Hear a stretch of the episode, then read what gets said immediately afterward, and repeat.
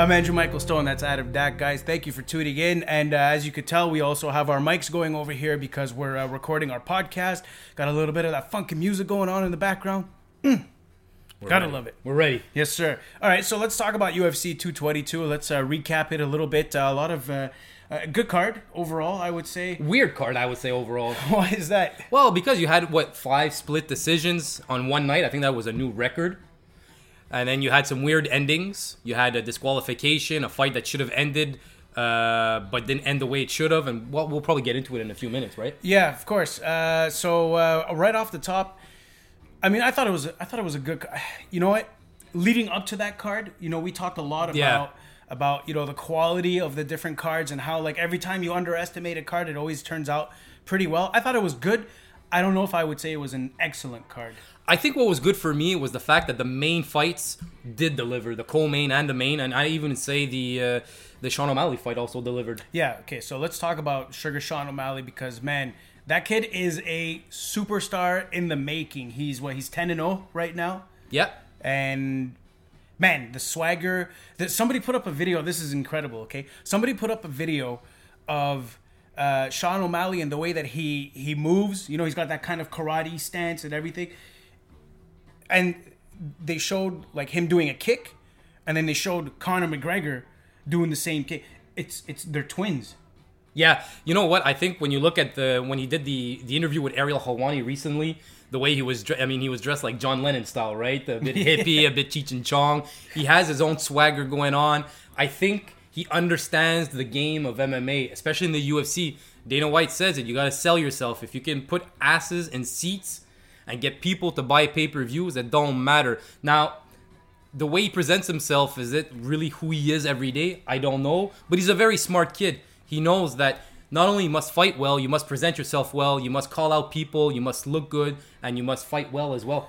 Or or at, at the very least if you're not looking good look like yourself you know be be the best representation of yourself. And you know he was talking about the the new uh, his new uh, marijuana strain that's coming out that he personally made with I forget who somewhere in California uh, with a dispensary over there. Yeah. uh, they're going to be selling it out of California. Anyways I'm not going to you know promote the product for him. I don't really care. But what I'm saying is he's unique.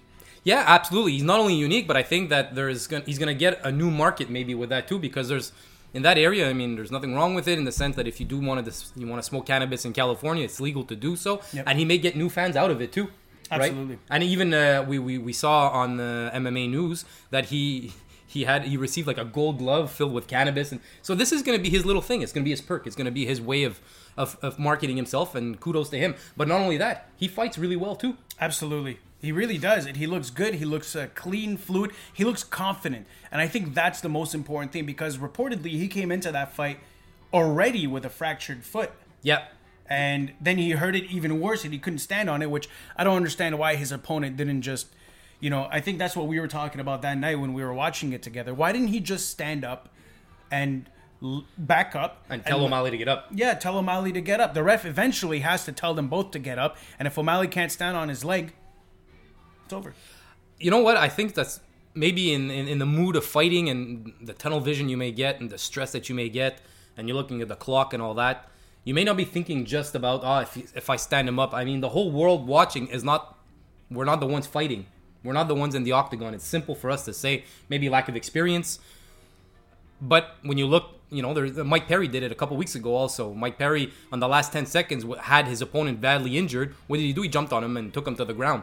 It's completely, it's completely useless when you got ten or fifteen seconds. You should bite down on your mouth guard and go in and try and knock him out.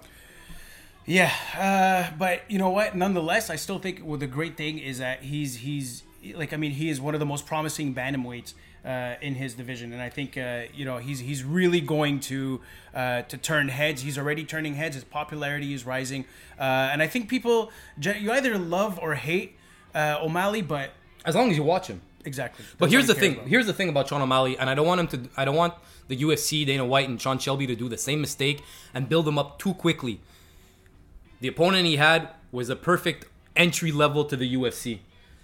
Yes, he's got swagger. Yes, he's got potential, but don't go and put him against a top ten opponent just yet, because if he gets murked, he goes back to the prelims. yeah. Okay, we saw that with uh, with uh, Ozdemir.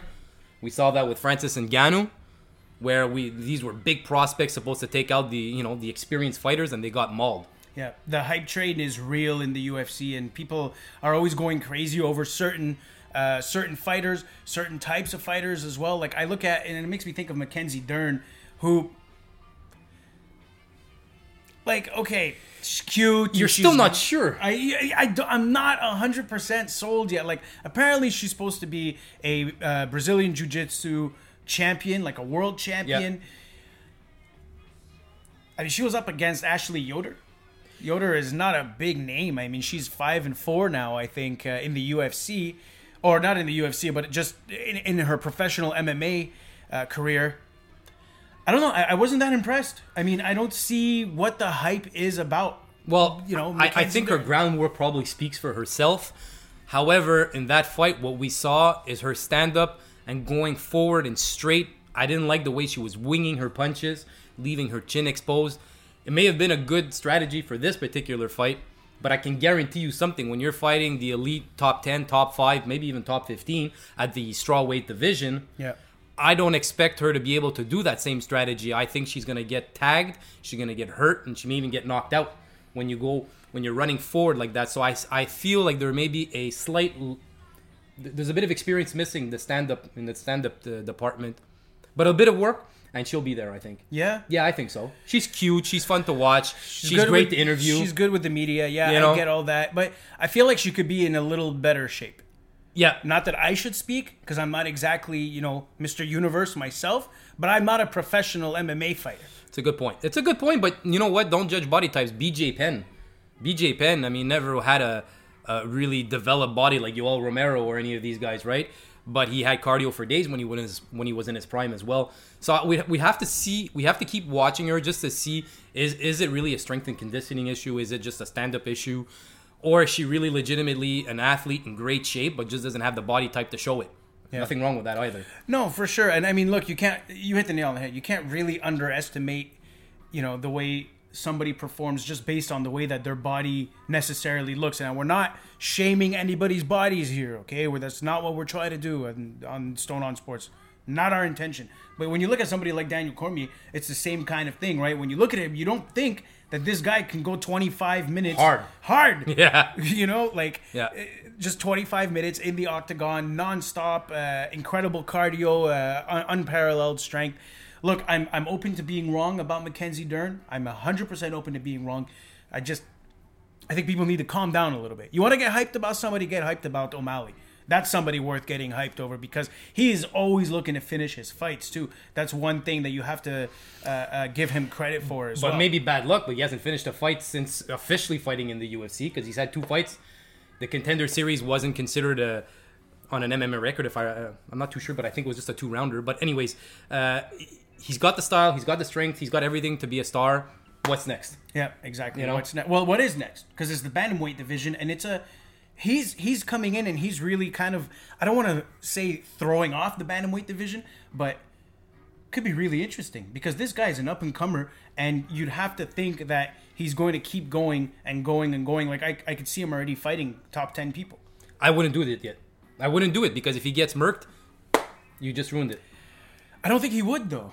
I mean, hold on. If you put him up against, let's say, in the bantamweight division, right off the top of, I don't know the the rankings by heart. I apologize, but uh, I'm just curious to know. So if you put him against, let's say, Because if you put him like, against a top tier opponent, you put him against Jimmy Rivera, you put him against. Uh, you know what wouldn't be a, a terrible fight though? Because Henan Barao actually has been on a losing streak for a while now. yeah, I would put him maybe against Henan Barao. uh, Morale's five foot six. He's got a maybe. For, former world champ, but he's he's been on, on a on a hard, difficult streak right now. He's not the same man that he was a couple years ago. Maybe John Dodson, but again, John Dodson's a, is a hell of a beast. yeah, he's a beast, but No, he's also he- five foot three. Like it's it's it's almost unfair. I think O'Malley is like five eleven or something, uh, or or five. don't matter. No, it does matter. What are you talking about? Daniel Cormier, John. Well, yeah, sweet, he did lose. Lose. yeah. Anyways, yeah anywho that's uh that's uh one of those things but anywho um moving along so uh Sean O'Malley great uh really loved him I think it's uh, very impressive can't wait to see more of his stuff. Can't wait to see him do, uh, you know, a couple of interviews again and everything. And uh, yeah, I like him. Really, really like him. Somebody else I really like, and there's a hype train that's uh, fully loaded. It's at max capacity right now. It's going 200 miles an hour. It's the Brian T City Ortega hype train, and I'm gonna be honest with you, UFC MMA fans. I can't blame you. That makes perfect sense. Ortega, Yeah. Yeah, because look, he he went in and did something that nobody in ever has been able to do to Frankie Edgar. Frankie Edgar has lost fights all by decision. He's never been submitted, never been knocked out. T City did say he was going to finish him. He was going to be the first man to do it, Yeah. and he did it in incredible fashion, and not even in the way we would have actually assumed that he would, because he's a BJJ expert. Uh, and the thing about Frankie Edgar, okay, he's a smaller guy. Uh, you know, he's five foot six. He was up against uh, Ortega, who I believe is five eleven. That's who I'd mistaken him with. He's huge, and Edgar has a tendency to kind of come into the, you know, to fight in the clinch. He has a tendency to come in. cl- You have no choice when you're a small guy or a small female fighter, or whatever. You have to come in close and try to land him. But Ortega was so smart to use his elbows Yeah, keep him at bay. Yeah. And and you'd never seen anything like that happen to Frankie Edgar. It's the first time in his career that he got finished. And I have to tell you, man, like you got to give credit to Frankie. He did not have to do that. He did No, not he's getting a lot of praise. He's getting a ton of praise and deservingly so because, as you said it, the first time he got injured, Max said no problem and gave him another shot. Then Max pulled out, got hurt. Frankie could have waited. Frankie Yeah, could have waited for a title shot. like, I think know- Dana would have said, "Yeah, you deserve to wait." Yeah. no problem. But then he gave him an unbelievable challenge. But Edgar never says no. But he's the man. That's the thing. He's That's the the, man. thing. He is, he is such like I mean he you want to talk about an ambassador to the brand of the UFC to the sport of MMA. Frankie Edgar is the man. Uh, and actually, funny enough, I read uh, last night uh, Chuck uh, Mindenhall of uh, of SB Nation or MMA Fighting. He uh, he wrote like a little tribute to Frankie Edgar, and it was it was incredible. You should definitely check it out. It was very very nice. But this guy has never said no to anything, and he. Sh- it's like he knew that he could have saved UFC 222. After after the um, the Holloway injury was Yep. it the Holloway? Yeah, Yep. exactly. After the Holloway injury, you know somebody had to come in and put up a good fight, and honestly, Edgar did. But Ortega's just too good, man. He's just too good. He's too smart, and he's been doing this since he was like 13 years old. Yeah, well, here's the question: Ortega versus Holloway. Now that's a fight, guys. That's a fight because Holloway, he's a phenomenal fighter. I love him as a champion. I mean, he even sent out props to Frankie Edgar, a class act. Brian Ortega also. I mean, 13 and 0, amazing on the ground. Showed that he can do stand up as well. This is an exciting match because Holloway has great takedown defense. He's got great BJJ. He's got it all also. So you got two full packages who are going to hit it head on, and we'll see from there, man. and uh, and Holloway still has you know a good reach advantage as He's well. tall. Like he's still very tall and Yeah. lanky, and he's the kind of person who will keep you at bay with his jabs and his kicks and everything. So yeah, I think Ortega's biggest challenge. It's easy to say because it's going to be for for the title fight, and Dana White already confirmed that that's 100 percent happening. Yep. Uh, As soon as he's healed up. as soon as he's healed up. Yeah, Uh, and that was cool because, like you said, a lot of the guys are giving him praise. Even Conor McGregor, the king of trash talk, and I rolled my eyes a little bit, but you know, even he gave credit to Edgar. He said, "Man, you're a, you're a champion. You're you know Lionheart or whatever he said to him." He Yeah. publicly praised him on Twitter and on Instagram or whatever it was, and. uh, You know what? G- good for Edgar, but but then the problem is, it's like now he kind of set himself up for. Now he has to wait and then probably what headline a, a fight night Who are you talking about? Edgar because now he has to Yeah, wait so for a yeah, so what do we do with Frankie Edgar? Is what you're saying. that's the question Yeah, because you know what the problem is? Is he's fought all the top level guys in there. He's fought them all. What do you Yeah. do with him? and he was the number two guy and now now unfortunately he's down he's down to like number three which isn't really that big of a deal like i personally i thought about it on my way over here i was thinking why not just i mean of course ortega right now he has the championship bout against uh, holloway whenever that may be Yeah. but i'd love to see a rematch between those two between edgar and ortega yes ortega was highly dominant but i just feel like edgar needs another chance isn't that the least that he deserves Yeah, I know what you're going with that, but the thing is, is I'm not convinced about rematches when it was a really one-sided fight. Had it been a close decision or something like that, I would completely agree with you. And I just want to throw into perspective as well when you look at Frankie Edgar when he fought Yair Rodriguez. Yair Rodriguez was well known for a stand up. His kicking was really something else. And Frankie Edgar thought that he was going to be able to utilize his takedown defense, his wrestling, and uh, what he does best. Frankie Edgar, Yeah. that's what he does best. When he knew he was going to fight Brian Ortega, Ortega is a ground specialist. So automatically, you don't want to necessarily take him to the ground and really test yourself with him. He probably would have, and he probably has, and I know he has the, the ability to fight and to give, you know, Ortega a hell of a fight even on the ground but he got caught, man. He got caught, and when you look at the top, when you look at the top guys, too. you got Jose Aldo, you got Jeremy Stephens, Cub Swanson. These are all guys that Frankie Edgar already beat, uh, beat or fought, at least fought, Yeah. right? Yeah. So what do you do with him? We're gonna see. We're gonna see. But it's not the end for him. There's Absolutely, no no, no, no, no. This no guy. way. There's no the way. only thing I'm gonna say though, I think with all the wars he's been.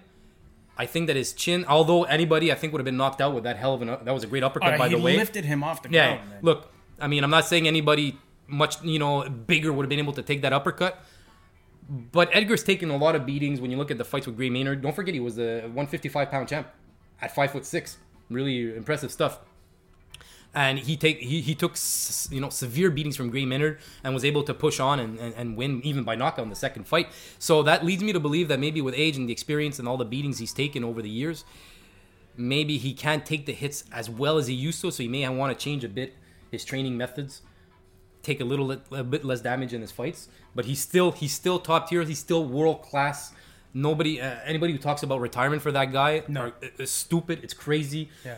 He's still an elite fighter.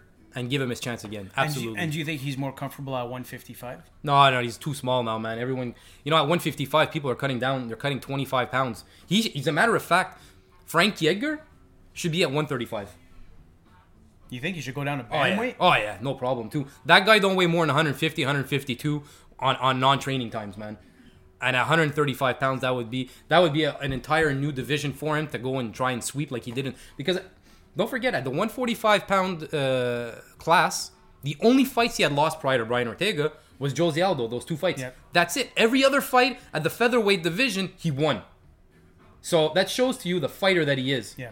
Send him to 135. Let him test the waters there. Damn. Imagine a fight with Dominick Cruz at 135. Yeah, I had that Woo! name in my head Oh yeah. earlier. Oh yeah. I would I would watch that fight all day long. But does that become like a, a, a co-main event at a UFC, or yeah, you think that's what you do? Because be they have good- star power. Both of them have that Yep. star pedigree. They'll attract people. They'll attract viewers and everything. Uh, I mean, people were more excited about that fight than they were about the Cris Cyborg, uh, Yana Kunitskaya fight. Yeah, but look, there, there was a lot of. Uh, there was first of all, I'm gonna say Cris Cyborg obviously saved the UFC 222 because the thing is, uh, I believe that Edgar and Ortega couldn't have been a main event on a pay per view. No, I agree. When you're paying sixty something dollars, you're expecting a belt on the line. So kudos to Cris Cyborg and kudos to Kunitskaya also for coming in on short notice. But again, it's the same problem with Cris Cyborg. We mentioned it before. There's not really a featherweight division that's been. Yes, it exists, but there's no top five. There's no top ten or top fifteen. And anytime they get a fighter to go and, and, and challenge Cris Cyborg for the belt, these are all bantamweight women. Bantamweight. Yeah. And if you look at all the weight the weigh-ins with Cris Cyborg, none of her opponents was at 145. Holly Holm and all the other fighters were always under 145. Why? Because they naturally don't weigh a whole lot more than that. Whereas Cris Cyborg, she has to cut 25, 30 pounds to make the 145 division. So what I'm really, really, really looking forward to is that the UFC is able to find legitimate featherweights who naturally on non-training days are weighing 165, 170 that have that muscle tone that she has. Well, I'm thinking the name that pops into my head, and I've been talking about her since Yeah. UFC 214, Megan Anderson. Um, But she's got her thing happening right now, which she's she's unable to compete, and for whatever personal reasons, none of her visas business. apparently. Yeah, I know, but No, was apparently, it really just a visa issue? Yeah, and apparently- send her to Australia, man. don't say that. No, Chris, Chris- send Cyborg to Australia then to fight. Well, that could work. She's Australian, Megan Anderson. Yeah, Send her there and be done with it.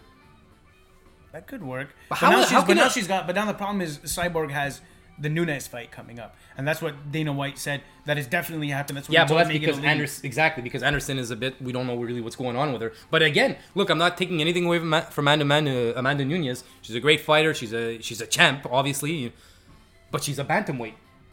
Yep. So even if she puts on a bit of muscle and all that, there's no way she's gonna be weighing over 150 pounds come fight night. Cris Cyborg is gonna be 165, 170, and the muscle mass that woman has. It's incredible. It's incredible. and we still haven't seen her jujitsu.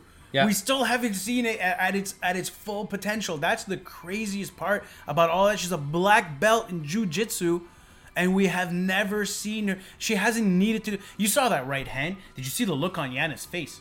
Yana Kunitskaya. Man, she went down She for a was ter- takedown and she she, was terrified. She thanked God though that she got her down in the yeah, first yeah. shot. But then she said to herself, "Oh crap, I can't hold her down." She's like, that's the highlight of my U. But you- she can't hold her. It's the highlight of her UFC career. Yeah, no matter, her down. No matter what happens from that one, that's the highlight because like she grabbed her leg and really brought her down. We were like, oh, okay, yeah, that didn't last very long. You know, I talk. Uh, you- you know, I often I often criticize Holly Holm. You know, but you realize how special Holly Holm is nonetheless, because she went to decision with Cris Cyborg, Yeah. whereas everyone else are getting you're getting murked within the first, second, or third round. And do you believe? I, I- I think I know the answer to this, but I will ask now. After time has passed, even if they faced each other, Yeah. do you believe that Holly Holm is a better fighter than Amanda Nunes? She could be. The problem is she never pulls the trigger. I think she's always she always has regret after fights that she says, you know, "Oh, I should have given a bit more. I should have put out more, more output and all that. And her coaches are yelling for 25 minutes, attack more, attack more, where she's Yeah. just waiting and waiting. I think that if she was able to really have that killer instinct, like she like she did with Holly, uh, with uh, with uh, Ronda Rousey, excuse me, yes, yes, she could she could definitely be a hell of a fight for Amanda Nunes. Whereas Amanda Nunes actually is going in and she's going to take her out, take take the opponent out every time. I, I really that's that's the main difference. Skill wise, I think they're both equally skilled, but Holly Holm is just unable to pull the trigger. Her last fights were relatively boring, right? That's the issue. Which also begs the question after that Cris Cyborg versus Amanda Nunes. I mean, are we automatically giving the advantage to Cris Cyborg? Yeah. You can have no choice. Yeah, because look, she's amazing stand up, just like Amanda Nunes. Great on the ground, like Amanda Nunes. But she's 20 pounds heavier and all muscle, and she has cardio. You know, Holly Holm, they, they went through a five round fight nonetheless. So, absolutely, you, you don't have a choice, I think. All right, I wanted to uh, I wanted to take the time to actually make a little uh, announcement. I Yeah. think uh, I think we're due. So uh, Adam and I have been uh, signed on with uh, the help, of course, of uh, Alex, our uh, camera guy, video editor, multimedia extraordinaire. We salute you, my man. Um, we've been signed on actually to cover the Montreal Fight League MFL five this Saturday night uh, in Oka here in uh, the Montreal area. So if you guys are in the area, it's thirty five dollars for the tickets. It's the first time we'll be covering an event live on the spot. Um, uh, we're I couldn't tell you how excited we are to be able, Very cool. Very to, cool. To, to, to be able to do that. Uh, look out for interviews with the president. Look out for potential interviews with fighters, uh, Prospects, right? Prospects Yep. as well. That's what we want to do. You know, the Montreal Fight League is a is a huge promotion uh, here, at least in Quebec. And let me tell you, they've they they've got some great fighters. And you know, this Saturday night, seventeen fights, three championship bouts, uh, some Muay Thai, some kickboxing. It's it's just going to be absolutely amazing. And honestly, just talking about it, it, it's making my heart race because I can't wait to be a part of that and to uh, to bring you guys, Adam and I, of course, we're going to bring you guys um, uh, interviews, prospects, the whole nine yards. Uh, it's just going to be so exciting. And uh, there's going to be content in French as well. So for uh, all our American friends and Ontario friends, we do apologize, but we have to respect the fact that we're from Montreal. I'll So- throw in a bit of franglais for you guys. Don't worry about yeah, that. Yeah, there you go. There you go. Franglais. So, uh, so that's it. I don't know if there's anything else you wanted to add, man. Listen, check them out. Like you said, Montreal Fight League. What I really like about them, even though it's not UFC caliber fights, it's all fighters that are prospects who want to, you know, become eventual world champions in bigger promotions uh, like TKO, maybe Bellator, UFC. Yep. So you can expect all of these fighters to really go out and give it all that they they have. They really want to promote themselves. That's their goal. They want to make just as they, they want to make a living fighting, and everyone, George St. Pierre, uh, Conor McGregor, they all started in smaller promotions. That's right. It always starts like that, right? Yep, absolutely. They're going there to fight, to impress, and to move up. With March Madness around the corner, here's the comparison. The UFC is like the NBA, and MFL is kind of like NCAA. It's like college level basketball, where everybody, like Adam so perfectly said, Everyone is putting in everything that they absolutely can. And on top of that, just for the record, uh, Adam and I and Alex, we're doing everything we can to keep bringing you guys new content. Uh, we love doing the podcast, we love doing the live streams. We're working on a couple of things. So don't be fooled by, you know, this. This is not our final set. Okay, That's a promise. that's a promise, but we're working on some stuff, and we hope that you guys will continue to tune in. Uh, I'm Andrew Michael Stone. That's Adam Dack. That's me. That's me. Uh, that's him. And uh, thank you guys for tuning in. And uh, this podcast will be up on uh, soundcloud.com slash uh, Stone on Sports. On iTunes, just search Stone on Sports podcast. Follow me on Twitter at Andrew Mike Stone. Follow him. He's finally starting to use Twitter. Step by step. Adam underscore Dakk, D A K K. Cheers, guys. Have a good one.